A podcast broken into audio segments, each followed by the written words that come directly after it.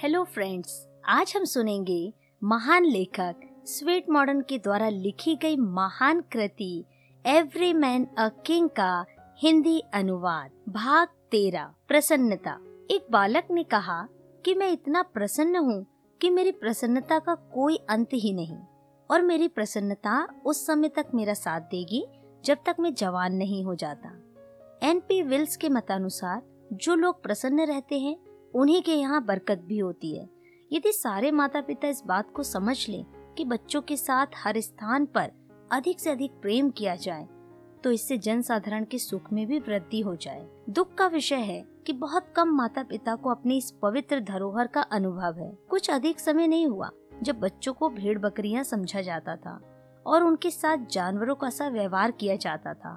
उन्हें इस प्रकार उठाया बैठाया जाता था मानो उनका अलग से कोई अस्तित्व ही नहीं।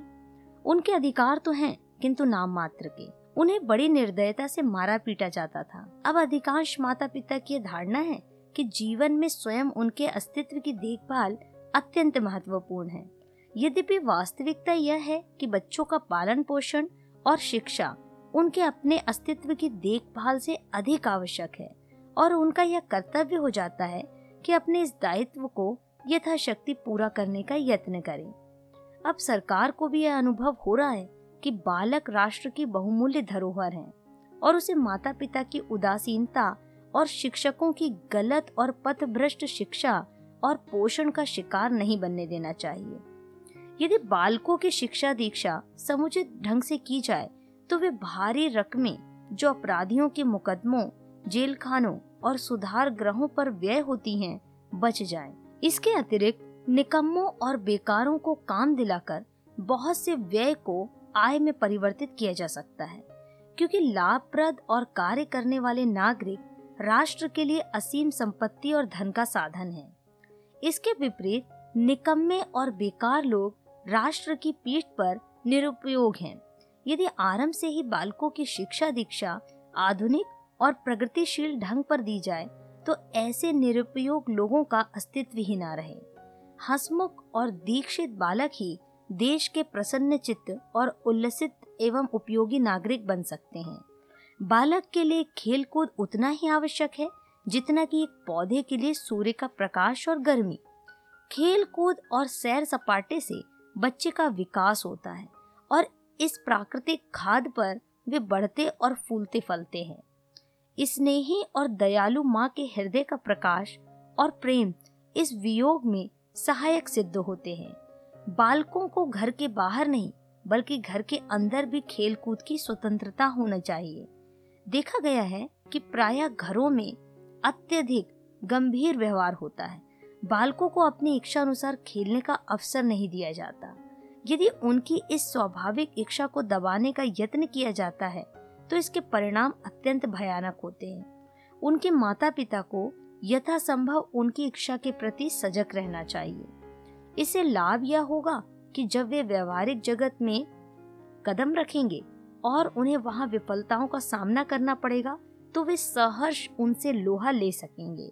इसके अतिरिक्त बच्चों को प्रसन्न रहने का अवसर प्रदान किया गया है। तो बजाय चुपचाप, गुमसुम खिन्न मन और दबे दबे रहने के माता पिता के लिए सहायक सिद्ध होंगे और अच्छे नागरिक बनेंगे। जिन बच्चों को खेल कूद में अपने हार्दिक विचारों की अभिव्यक्ति का अवसर प्रदान किया जाता है, वे न केवल अच्छे नागरिक ही बनते हैं, बल्कि अच्छे व्यापारी और नागरिक भी। वे अपने जीवन में अधिक सफल होते हैं और उनका अपने वातावरण पर पर्याप्त प्रभाव पड़ता है। प्रसन्नता और मनोरंजन से मानव बढ़ता है और उसकी आंतरिक योग्यताओं और शक्तियों को व्यक्त होने का अवसर मिलता है। मलिन और दुखद घरेलू वातावरण, कठोर हृदय और कुस्वभावी माता पिता त्रुटिपूर्ण शिक्षा दीक्षा सांसारिक संकट, दुख पीड़ाओं, अपराधों और निचले वर्गों की अकथनीय दशाओं के लिए अधिकतर उत्तरदायी है। इस युग में अनेक ऐसे दरिद्र और अभागे हैं जो अपनी असफलताओं और निराशाओं का कारण बाल्यावस्था की उत्साहहीनता बता सकते हैं। यदि बालक को हर समय झिड़कियाँ दी जाएँ, आँखों से ओझल न होने दिया जाए उसे बात बात पर टोका जाए तो उसके पिता कभी उसे योग्य नहीं बना सकते।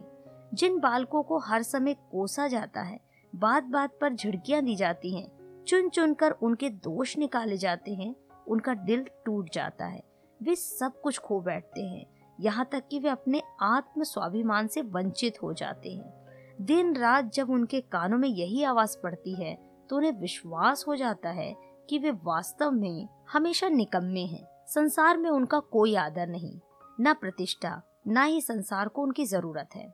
एक दरिद्र बालक को उसके माँ बाप उम्र भर निकम्मा कहकर पुकारते हैं।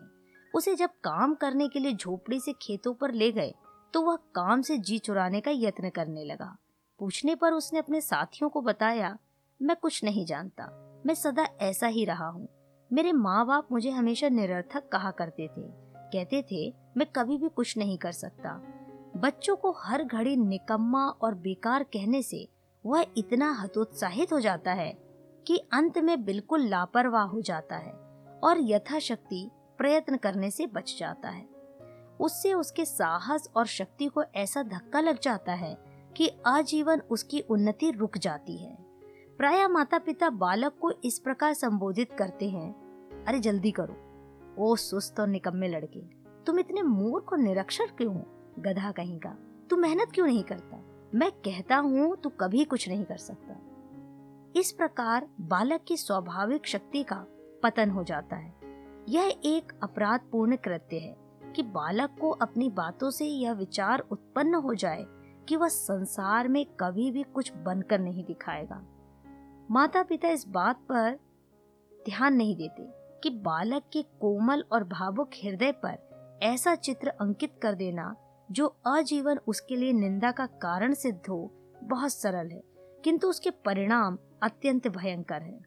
माता पिता अपने परिचितों से कहा करते हैं कि हमारा लड़का बिल्कुल निकम्मा और खराब है। ऐसा कहते हुए उन्हें तनिक अनुभव नहीं होता कि बालक के हृदय से ये शब्द नहीं मिट सकते। यदि किसी वृक्ष पर कोई व्यक्ति अपना नाम अंकित कर दे तो वृक्ष की वृद्धि के साथ साथ वह नाम भी बढ़ता है और फैलता जाएगा। इसी प्रकार जो शब्द बाल्यावस्था में बालक के मस्तिष्क पर और हृदय पर अंकित कर दिए जाते हैं, वे उसकी आयु के साथ साथ बढ़ते हैं। बालक बहुत जल्दी हिम्मत हार बैठते हैं। उनका विकास अधिकतर वाह वाह और शाबाश पर निर्भर है। यदि उनकी प्रशंसा की जाए तो वे और अधिक रुचि से मन लगाकर काम करते हैं। जो माता पिता या शिक्षक बालकों पर विश्वास करते हैं, उनको उत्प्रेरित और उत्साहित करते हैं, उनकी सहायता करते हैं तो बालक भी ऐसे माता पिता और शिक्षकों पर प्राण निछावर करते हैं। परंतु यदि उन्हें आए दिन धिक्कारा जाए और घृणा की दृष्टि से देखा जाए तो हतोत्साहित हो जाते हैं। हर घड़ी की झिड़की और डांट फटकार से वे दबे से रहने लगते हैं और उनके हर्षोल्लास का गगन शीघ्र ही अत्यंत मलिन और अंधकारमय हो जाता है। यदि किसी बालक में बहुत सी त्रुटियाँ और शिथिलताएँ पाई जाए, तब भी उसे हर समय उनका स्मरण न कराया जाना चाहिए। माँ बाप और शिक्षकों को सर्वदा उज्जवल पहलू पर दृष्टि रखना चाहिए। बालक की अच्छाइयों और उसके गुणों को देखना चाहिए।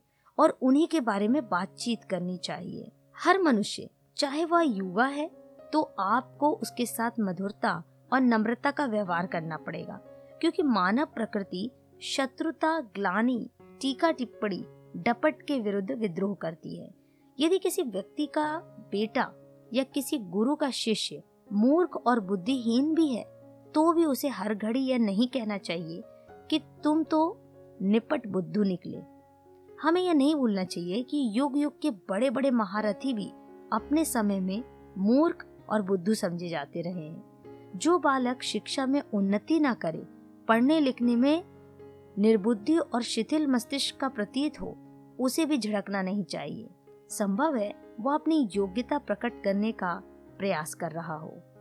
समझदार माँ बाप और बुद्धिमान शिक्षक बालक के इस प्रयास में उसकी सहायता करते हैं।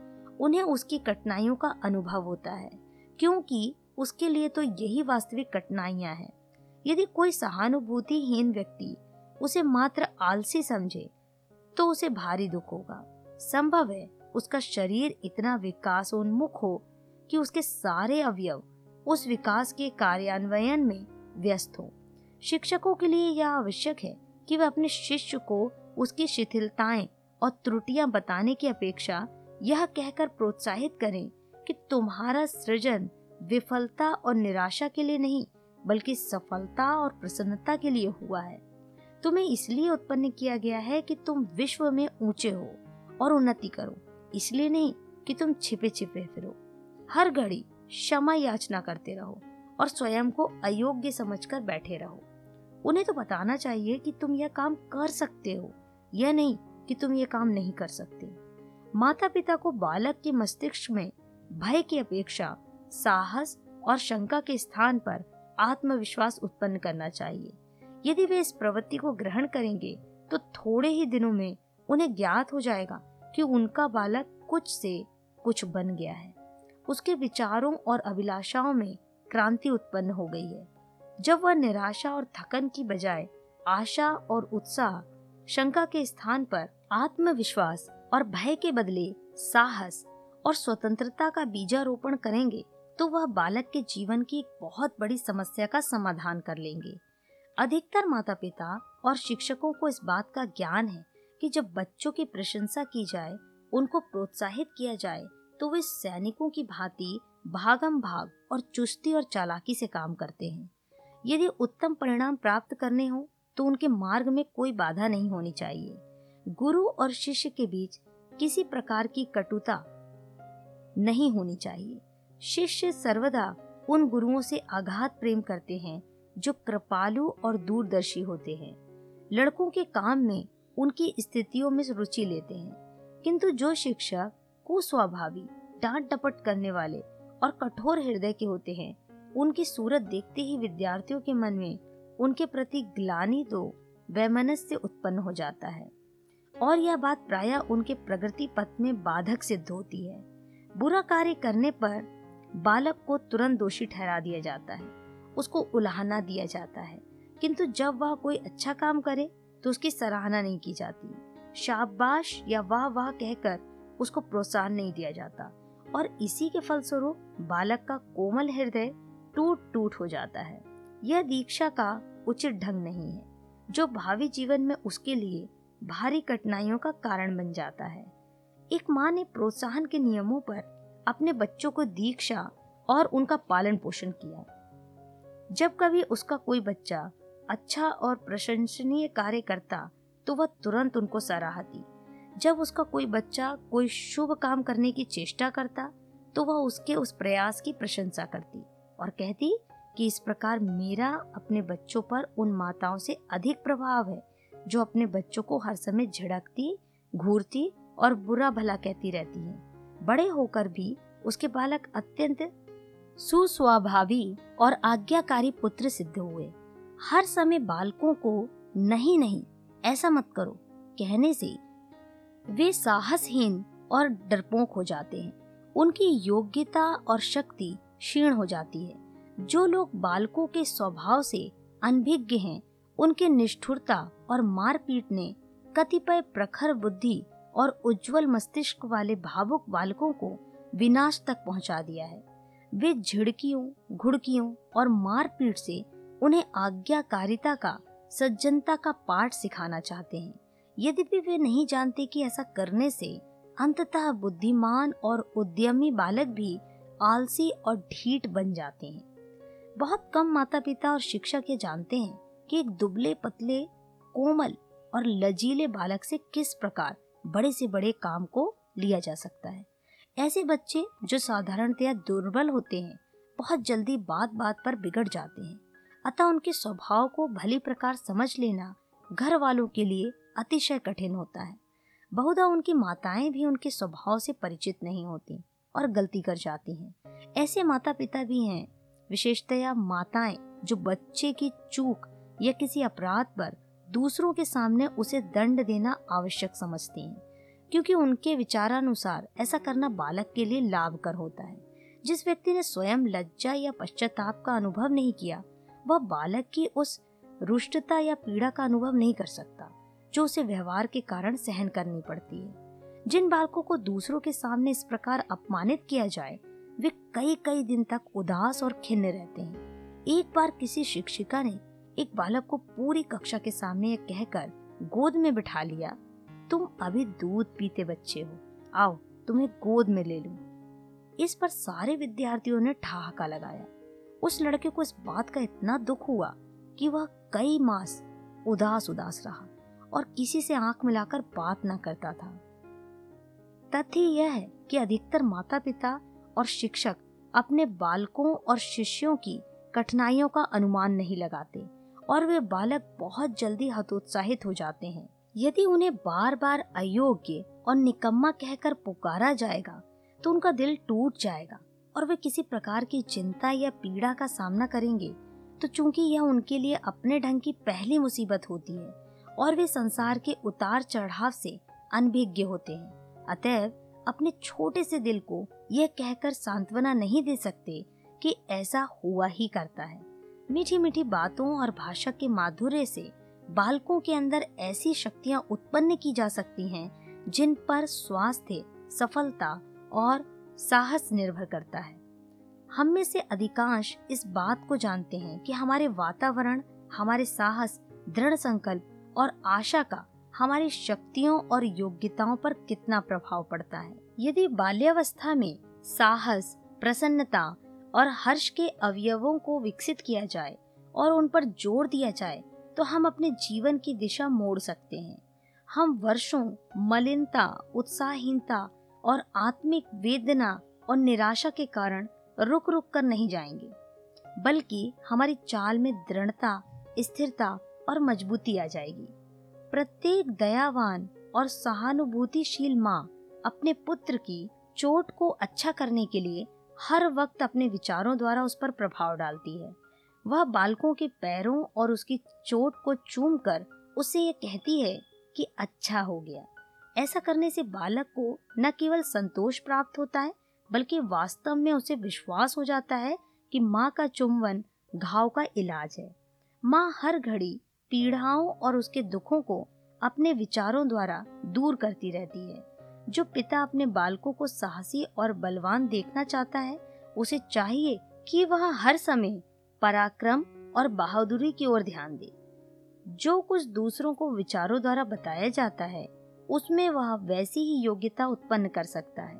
पिता को चाहिए कि वह पुत्र को पराक्रमी, बलवान, बहादुर और अपने ऊपर विश्वास करने वाला समझे। कौन नहीं जानता कि इस आयु में जबकि प्रत्येक बात हृदय पर अंकित हो जाती है। जो चित्र बालक के सामने रहता है, उन्हीं सांचों में उसका जीवन ढलता है।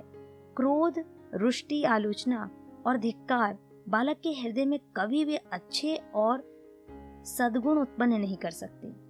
पचास वर्ष पूर्व, जब लोगों का ध्यान अधिकतया गलत ढंग से बुराई और दुर्जनता की ओर दिलाया जाता था, धार्मिक भयावह परिणामों का उल्लेख करते थे। जो बुरे काम करने वालों के सामने आएँगे। वे उस समय राष्ट्र विनाश और लोगों की गिरावट का ज़िक्र करते थे। किंतु अब विचारों ने पलटा खाया है। अब उनके उपदेशों में जनता के सद्गुणों के सुपरिणाम अधिकतया बताए जाते हैं और दुर्गुणों का या पाप का उल्लेख कम होता है। इस युग में लोगों को अपनी भयानक त्रुटियों के दुष्परिणाम उतने नहीं बताए जाते। अब पुण्य को बढ़ा चढ़ाकर बताया जाता है और पाप की ओर यदा कदा ही ध्यान किया जाता है। माता पिता का हृदय चुंबक की भांति होता है। वह बालक की प्रकृति और स्वभाव से आकर्षण द्वारा वही सब कुछ प्राप्त करता है, जो विचारों के द्वारा बालक के मानस पटल पर अंकित किया जाता है। यदि बालक के हृदय पट पर यथा समय सदाचार सुभिक्षा, दानशीलता, प्रामाणिकता, सत्य, परिश्रम और प्रसन्नता के विचार प्रकट होते रहते हैं तो विश्वास किया जा सकता है कि युवा होने पर वह बालक सफलता और प्रसन्नता का अधिकारी बनेगा। बालक के आत्मविश्वास को हर प्रकार से बढ़ाना चाहिए, किंतु इतना भी नहीं कि उसे अपनी योग्यता और पात्रता पर गर्व हो जाए और वह इतराने लगे। बल्कि उसके रोम रोम में यह विचार उत्पन्न कर देना चाहिए कि माता पिता उसके लिए ईश्वरीय देन है और उसे सारी योग्यता और शक्ति प्रदान करने वाला परम पिता परमेश्वर है। यदि माता पिता बालकों के आत्मिक प्रकृति से अपील करें और उन्हें ईश्वर की एक पवित्र देन समझें तो उनके बच्चे अत्यंत योग्य, बुद्धिमान और सदाचारी बन सकते हैं। ये कितनी विचित्र बात है। कि किंडर गार्डन शिक्षा प्रणाली के द्वारा बच्चों को खेल खेल ही में सब कुछ सिखा दिया जाता है। पराक्रम और बहादुरी के खेलों से वे साहस और पौरुष सीखते हैं। न्याय के खेलों से न्यायवादिता, नैतिक खेलों से उनका स्वभाव और आदतें सुधर जाती हैं। गरीबों के बच्चे जिनका पालन पोषण, निरक्षरता, गंदगी और दरिद्रता के वातावरण में होता है जिनको संसार की अच्छी और ऊँची बातों का ज्ञान तक नहीं होता, जब सामाजिक और नैतिक खेल खेल कर घर जाते हैं तो वे अपने मस्तिष्क में नए विचार लेकर जाते हैं। वे विनम्र और सुस्वभावी बन जाते हैं और हर किसी को झुककर अभिवादन करते हैं। उनके माँ बाप को यह स्वीकार करना पड़ता है कि किंडरगार्टन शिक्षण पद्धति से प्रभावित होकर अधिकतर बालक अपने घरों की काया पलट कर देते हैं। महत्वपूर्ण बात उसके स्वाभाविक, यथार्थ और हर्षोत्पादक विचारों की अभिव्यक्ति को प्रोत्साहन देता है।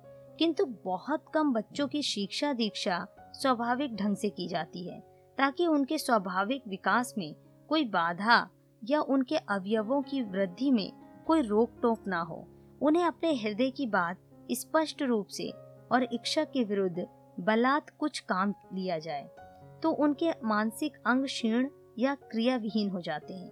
जब आप देखें कि बच्चा अपने काम या पढ़ाई में रुचि नहीं लेता तो समझ लीजिए कि कोई ना कोई दोष उसमें निसंदेह है। क्योंकि हर बात में रुचि लेना बालक के लिए ऐसा ही स्वाभाविक और आवश्यक है, जैसा कि पक्षियों के लिए चहचहाना। यदि आप ये चाहते हैं कि वह अपने अध्ययन और कार्य में बहुत शीघ्रता से प्रगति करे तो उसके मस्तिष्क से अध्ययन या काम को कोई विपत्ति समझने का विचार दूर करने की चेष्टा कीजिए। प्रेसिडेंट इलियट का कथन है कि आधुनिक शिक्षा प्रणाली का उद्देश्य यह है कि उसकी प्राप्ति में प्रसन्नता और हर्ष का प्रदर्शन हो। कहना ना होगा कि स्वतंत्रता इस हर्ष के लिए अवश्य भावी है। हमारी शिक्षा प्रणाली का सबसे बड़ा दोष यह है कि स्कूलों में बच्चों को इतना काम करने के लिए दिया जाता है जिसे वे भली भांति संपन्न नहीं कर सकते। यह एक अक्षम्य पाप है। हमारा आदर्श प्रसन्नता को बढ़ाना और जीवन को सुखद बनाना है। और यदि हम इस आदर्श पर दृढ़ता से डटे रहें तो कोई कारण नहीं कि हम उसे प्राप्त ना कर सकें। इसकी प्राप्ति के लिए हमें आधुनिक शिक्षा प्रणाली और अन्य अनेक मूल्यों को बदलना होगा, जिससे अनुदार लोग निश्चय ही नाक भौ चढ़ाएँगे। परंतु यदि हमें सुखद परिणाम प्राप्त करने हैं तो ऐसे लोगों की परवाह किए बिना आगे बढ़ना होगा यहाँ तक कि हम अपने लक्षित स्थान को पहुँच जाएँ। अपने आदर्श को सदैव अपने सामने रखें, क्योंकि यदि आप शक्ति और स्थिरता से अपने जीवन के लक्ष्य का पालन करेंगे तो दुनिया स्वमेव आपकी उन्नति का मार्ग प्रशस्त कर देगी, क्योंकि वह ऐसे ही लोगों का सम्मान करना जानती है यदि आप कुछ भी अस्तित्व रखते हैं, यदि आपके अस्तित्व की कुछ भी वास्तविकता है तो आप जीवन की निकृष्टतम परिस्थितियों में भी निर्वाह कर सकते हैं। यदि कोई घटना या दुर्घटना आपके आदर्श को कम करके आके तो भयभीत होने की आवश्यकता नहीं। आप तो केवल चिंताजनक विचारों से दूर रहें, किंतु अपने आदर्श पर दृढ़ता से डटे रहें। आपके आदर्श को परिवर्तित करने का अर्थ यह है कि आपका कोई आदर्श है ही नहीं, और यह अत्यंत भयंकर स्थिति है। जो किसी भी व्यक्ति के जीवन में उत्पन्न हो सकती है। मानो उसके जीवन नौका की पतवार खो गई हो, वह चरम बिंदु से एकदम नीचे गिर गया हो। यहाँ तक कि वह साधारण और निम्न कोटि का जीवन अनिक्षा से व्यतीत करने पर विवश हो जाता है। वह अपने अस्तित्व को जीवन सागर की लहरों के सुपुर्द कर देता है, ताकि वह उसे जिधर चाहे बहा कर ले जाए। जबकि स्वयं वह जीवन के धिक्कारों को उदासीनता पूर्वक सहन कर रहा होता है। उसे अपने जीवन के उद्देश्यों और लक्ष्यों के निम्नतर होने का अनुभव होता है। तथापि उसमें वह उत्साह और उमंग नहीं होता, जिसके बल पर मानव उच्च लक्ष्यों को प्राप्त कर लेता है। खेद है इस विनाशकारी स्थिति पर, जो अंदर के समाप्त होने पर प्रकट होती है। शायद हमारे आदर्श का उज्जवल सितारा वास्तव में मलिन नहीं पड़ता। अपितु हमारी दृष्टि के सम्मुख पर्दा पड़ गया है। इस समय हमें रुककर अपने अंतकरण से प्रश्न करना चाहिए कि क्या हम अपने जीवनों उद्देश्य से आगे तो नहीं निकल गए? क्या हमारे साहस से हमारा उद्देश्य पीछे तो नहीं रहा? एक चरम लक्ष्य है जो अपने जीवन में हमारे सामने आ सकता है। इस समय हमें अपने आगे पीछे देखना चाहिए। ज्यो ज्यो जीवन के राजपथ पर हमारी दृष्टि व्यापक होती जाती है, हमारे उद्देश्य भी उच्चतर और महानतर होते जाते हैं। किंतु अच्छा यही है कि हमारे लक्ष्य गंभीर और संतुलित होने चाहिए। उनमें किसी प्रकार की कमी, वृद्धि नहीं होनी चाहिए और वे संतुलन के मार्ग से हटने ना पाए। ईश्वर से प्रार्थना की जानी चाहिए और अपनी कल्पना को व्यवहार में परिणत किया जाए। फिर उत्साह और साहस के बाजुओं के साथ अपने पंख ऊँचे करने चाहिए। केवल स्वप्निल संसार में विचरण न किया जाए, बल्कि आँखों के साथ विवशता के तथ्यों का पर्यवेक्षण किया जाए। अंततः सर्वश्रेष्ठ और सदाचारिता पूर्ण चरित्र पर अपने जीवन को ढालने का प्रयत्न करें। प्रख्यात रसिक, धारा प्रवाह वक्ता और उदार दलीय राजनीति नेता सर विनवर्ड लॉसन का कथन है कि जो लोग जीवन यात्रा आरंभ करें वे मेरे इस उपदेश को ध्यान पूर्वक सुने कि जब तक वे अपने जीवन का लक्ष्य स्थिर न कर लें, एक डग भी आगे न चलें और जब वे अपना जीवन उद्देश्य निश्चित कर लें तो फिर पीछे ना हटें, ताकि उनका लक्ष्य प्राप्त होने से रह न जाए। उन्हें इस बात की तनिक चिंता न करनी चाहिए कि संसार उसे सफलता के नाम से पुकारता है या दुर्भाग्य या विफलता कहता है। सुप्रसिद्ध अमेरिकी लेखक और दार्शनिक इमरसन ने कहा है कि जो कुछ तुम्हारे हृदय में है वही तुम्हारे होठों पर होना चाहिए। यदि उसे कोई ईश्वर नहीं मिलता तो उसका कारण यह है कि स्वयं हमारे मन में कोई ईश्वर नहीं। यदि तुम्हारे अंदर स्वयं महानता के चिन्ह लुप्त हैं, तो संसार उन्हें ढूंढ निकालेगा और तुम्हें सत्ता के सिंहासन पर आसीन करेगा। परंतु यदि तुम टूटे फूटे सपने देखते रहते हो और तुम्हारे विचार छिन्न भिन्न और हे हैं तो तुम जीवन भर कुछ नहीं कर सकते और संसार में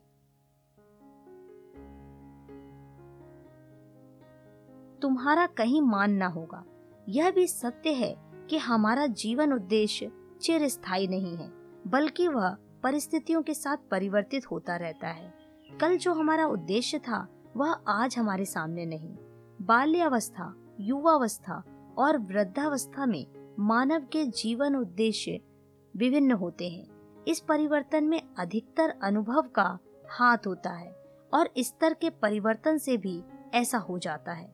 अधिकतर वृद्ध लोगों का कथन है कि आधी आयु तक अपने और अपने माता पिता के लिए जीवित रहता है और उसकी शेष आधी आयु अपने संतान के लिए व्यतीत होती है। उसके प्रयत्नों का झुकाव निश्चित रूप से उस ओर होता है कि उसके बच्चों की दशा बेहतर हो और उनका भविष्य उज्जवल हो। पिता इस विचार से कार्य करता है कि जब उसकी मृत्यु हो जाएगी तो उसके बाद पुत्र उसका स्थान ले लेगा। इसलिए पिता का युवावस्था का उद्देश्य वृद्ध होने पर बदल जाता है। लेकिन लक्ष्य ऐसा भी है, जिसमें किसी प्रकार के परिवर्तन की आवश्यकता नहीं, और वह है सच्चे उल्लास और उज्जवल चरित्र का आदर्श। बाल्यावस्था और युवावस्था की सीमाओं को पार करने के बाद जब मानव वृद्धावस्था में प्रवेश करता है और उसका शरीर क्षीण और दुर्बल हो जाता है तो उसे समय, उल्लास एक ऐसी वास्तविक और स्थायी संपत्ति है जो उसका साथ देता है। यह एक ऐसा अमिट अनंत भंडार है जो समय की टूट फूट और प्रभाव से सर्वदा बचा रहता है। यह एक ऐसा आदर्श है जो नश्वर नहीं। यह एक ऐसी वस्तु है जिसका फल इस लोक में तो मिलता ही है पर लोक में भी अवश्य मिलेगा। यह एक ऐसी अनश्वर देन है, जिसके सम्मुख संसार के अन्य सारे उपहार और संपत्तियाँ हे हैं।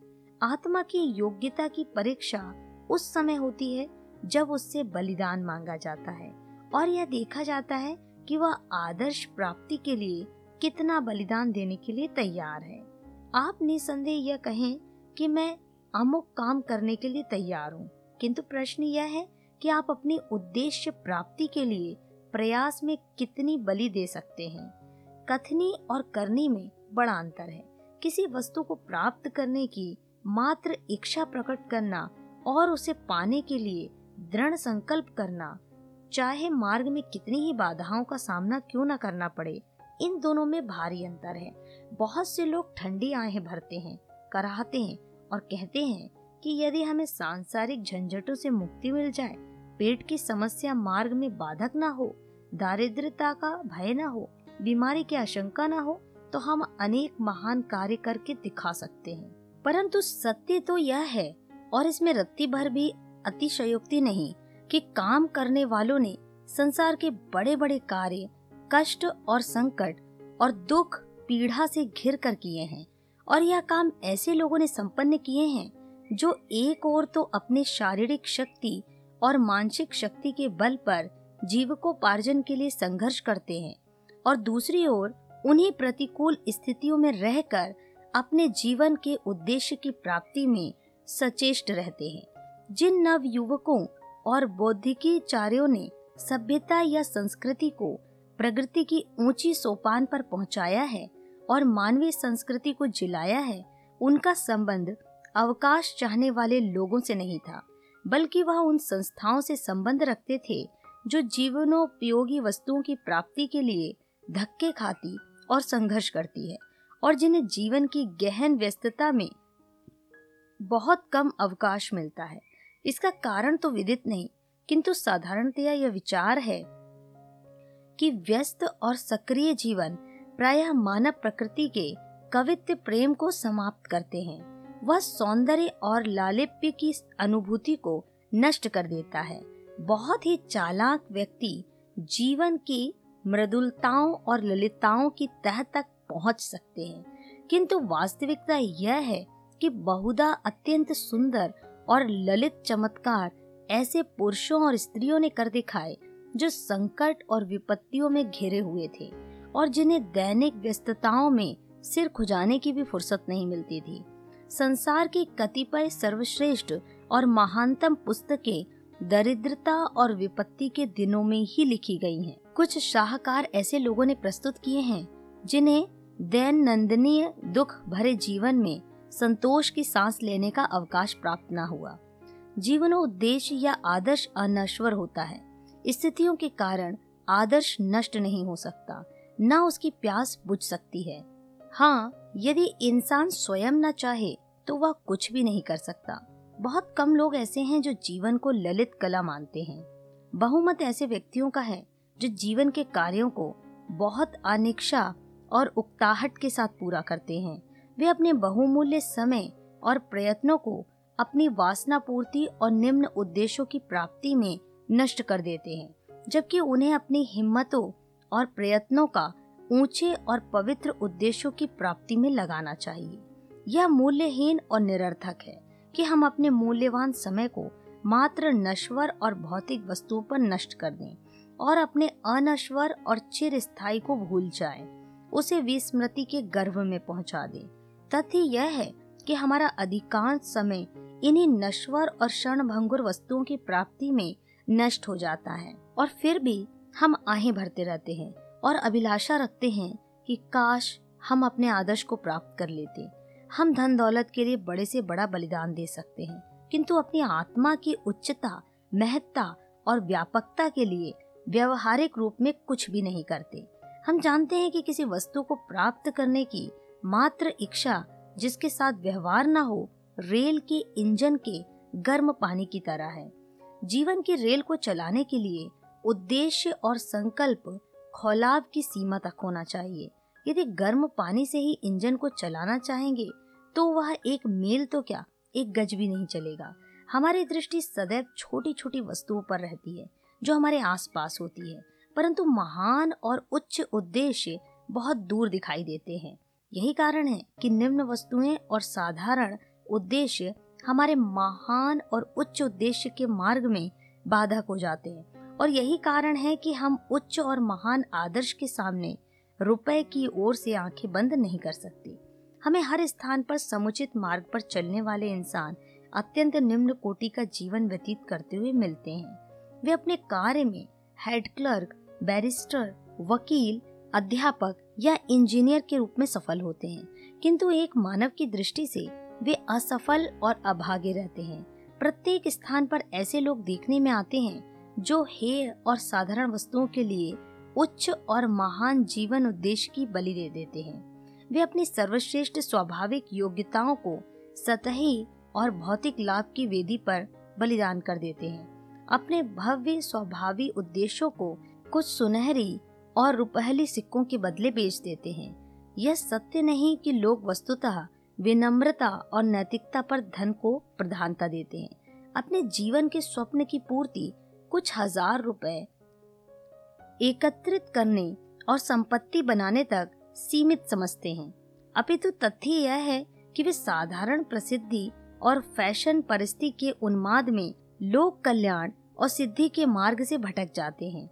दूसरे शब्दों में हम यो कह सकते हैं कि वे उच्च आध्यात्मिक आदर्श की अपेक्षा संसार की साधारण डगर पर चल खड़े होते हैं। परंतु मानव और उसका जीवन आदर्श, वस्तुतः धन संचय और चांदी सोने के समूह के सामने एक अत्यंत बहुमूल्य रत्न है। जिसकी चमक के सम्मुख सब कुछ हेय है। जिन लोगों के नाम लोक कल्याण के आकाश पर सूर्य बनकर चमके हैं, उनके सम्मुख सर्वदा उच्च लक्ष्य और आदर्श रहे हैं। उन्होंने कभी अपने उद्देश्य से मुँह नहीं मोड़ा, बल्कि स्थिरता और दृढ़ता के साथ उस पर डटे रहे और अपनी भरसक शक्ति उसकी प्राप्ति में लगा दी। ऐसी सक्रियता और निष्ठा के साथ जीवनोद्देश्य की प्राप्ति का प्रयत्न करना स्वमेव एक महान कार्य है। यदि आप उस आह्वान को सुने, जो सदैव आपको उस मार्ग की खोज के लिए तत्पर करता है तो ऊंचाई की ओर जाता है। यदि आप उस ध्वनि को ध्यान पूर्वक सुने और उसके अनुसार व्यवहार करें, जो आपको आज्ञा देती है कि गिरावट के बजाय ऊंचाई पर दृष्टि रखो, जो आगे डग भरने और उन्नति करने के लिए अनुप्रेरित करती है तो आपका जीवन कभी असफल नहीं हो सकता। चाहे संसार और संसार वाले, कुछ ही क्यों न कहें। मुझे अटल विश्वास है कि वह युग आने वाला है, जब लोगों की सेवा और सुधार के लिए अपना व्यक्तित्व, अपनी माता, अपनी संतान की बलि सबसे बड़ी संपत्ति समझी जाएगी और इस प्रकार की बलि देने वाले व्यक्ति का जीवन अत्यंत सफल समझा जाएगा। आज संसार महात्मा गांधी और मिस्टर जिन्ना को इसी कारण सफल व्यक्ति समझता है कि उन्होंने तन, मन, धन सब कुछ अपनी जाति को अर्पित कर दिया।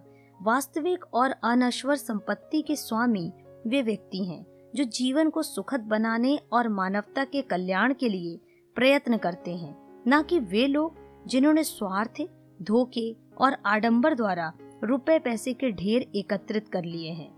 जो व्यक्ति वस्तुतः दानशील और परमार्थी है वह पारस पत्थर की भांति है। पारस जिसको स्पर्श करता है, उसे सोना बना देता है। जो कोई ऐसे व्यक्ति की संगति में रहता है, वह अनुभव करता है कि उसने कुछ खोया नहीं, वरन पाया है। उसका जीवन सुधर गया है। एक ऐसे यंत्र का आविष्कार हुआ है, जिसके पुर्जे इतने कोमल और ललित बनाए गए हैं कि उनके द्वारा शारीरिक शक्ति के कम से कम व्यय का अनुमान किया जा सकता है। किंतु दुर्भाग्य नहीं तो और क्या है कि गुणों का अनुमान करने और सफल जीवन को मापने का आज तक कोई यंत्र नहीं बना। यदि कोई ऐसी कल संसार में बन जाती तो कई लखपति अपना नाप देकर आग बबूला हो जाते और अनेक राष्ट्रीय सेवक और नेता अपने सक्रिय प्रयत्नों और सेवाओं का भव्य नाप देखकर चकित रह जाते। मेरा विश्वास है कि वह समय समीप है, जबकि पीले रत्न विशाल और गगनचुंबी भवन बड़ी बड़ी संपत्तियाँ, विस्तृत और व्यापक जागीरें और बड़े बड़े कारखाने, वास्तविक संपत्ति और धन के प्रचलित मानदंड नहीं रहेंगे। वरन मानसिक और नैतिक विस्तार उनका स्थान लेंगे, जिनके कारण किसी व्यक्ति का जीवन अधिक लाभदायक और बेहतर हो सकता है। किसी व्यक्ति की महानता का अनुमान उसकी आत्मा के मापदंड से किया जाएगा। सज्जनता उदार हृदयता, सभ्यता और संस्कृति, उसकी महत्ता और उच्चता का मानदंड होंगे। न कि एक मोटी सी चेक बुक जिसमें से वह रुपयों के चेक काटकर अपने विरोधियों के मुँह बंद कर सकता है। फिलिप ब्रुक्स का कथन है कि प्रत्येक व्यक्ति को जीवन में एक बार तो अवश्य पूर्ण जीवन की कल्पना का स्वप्न दिखाई देता है। हमें अपनी वर्तमान परिस्थिति में यह अनुभव होता है कि हमें क्या बनना है। ईश्वर ने हर मानवीय आत्मा में कोई ना कोई लक्ष्य छिपा रखा है। प्रत्येक व्यक्ति के जीवन में एक समय ऐसा आता है, जबकि उसके हृदय में महान कल्याण या परमार्थ करने की अभिलाषा जागृत होने लगती है। उसके मस्तिष्क में श्रेष्ठ कार्य करने की प्रबल इच्छा उत्पन्न होती है और उसी समय इंसान के सामने उच्च जीवनोद्देश्य दृष्टिगोचर होता है। यदि कोई व्यक्ति दैनिक जीवन के झमेलों में उस समय की व्याकुल दशा को व्यवहारिक रूप दे दे और अपने जीवनोद्देश्य की प्राप्ति के लिए सर्वस्व उत्सर्ग करने को तत्पर हो जाए तो उस व्यक्ति का आदर्श बन जाता है और एक ऐसी शक्ति का रूप धारण कर लेता है, जो एक बार तो समस्त संसार को झकझोर देती है और सब विस्मित रह जाते हैं। तो दोस्तों, आपको यह ऑडियो कैसी लगी है? अपने सुझाव और अपने विचार मुझे कमेंट करके ज़रूर बताएँ। यदि पसंद आई है तो इसे लाइक कीजिए, अपने मित्रों के साथ इसे शेयर कीजिए। मिलती हूँ अगली ऑडियो में। तब तक के लिए नमस्कार।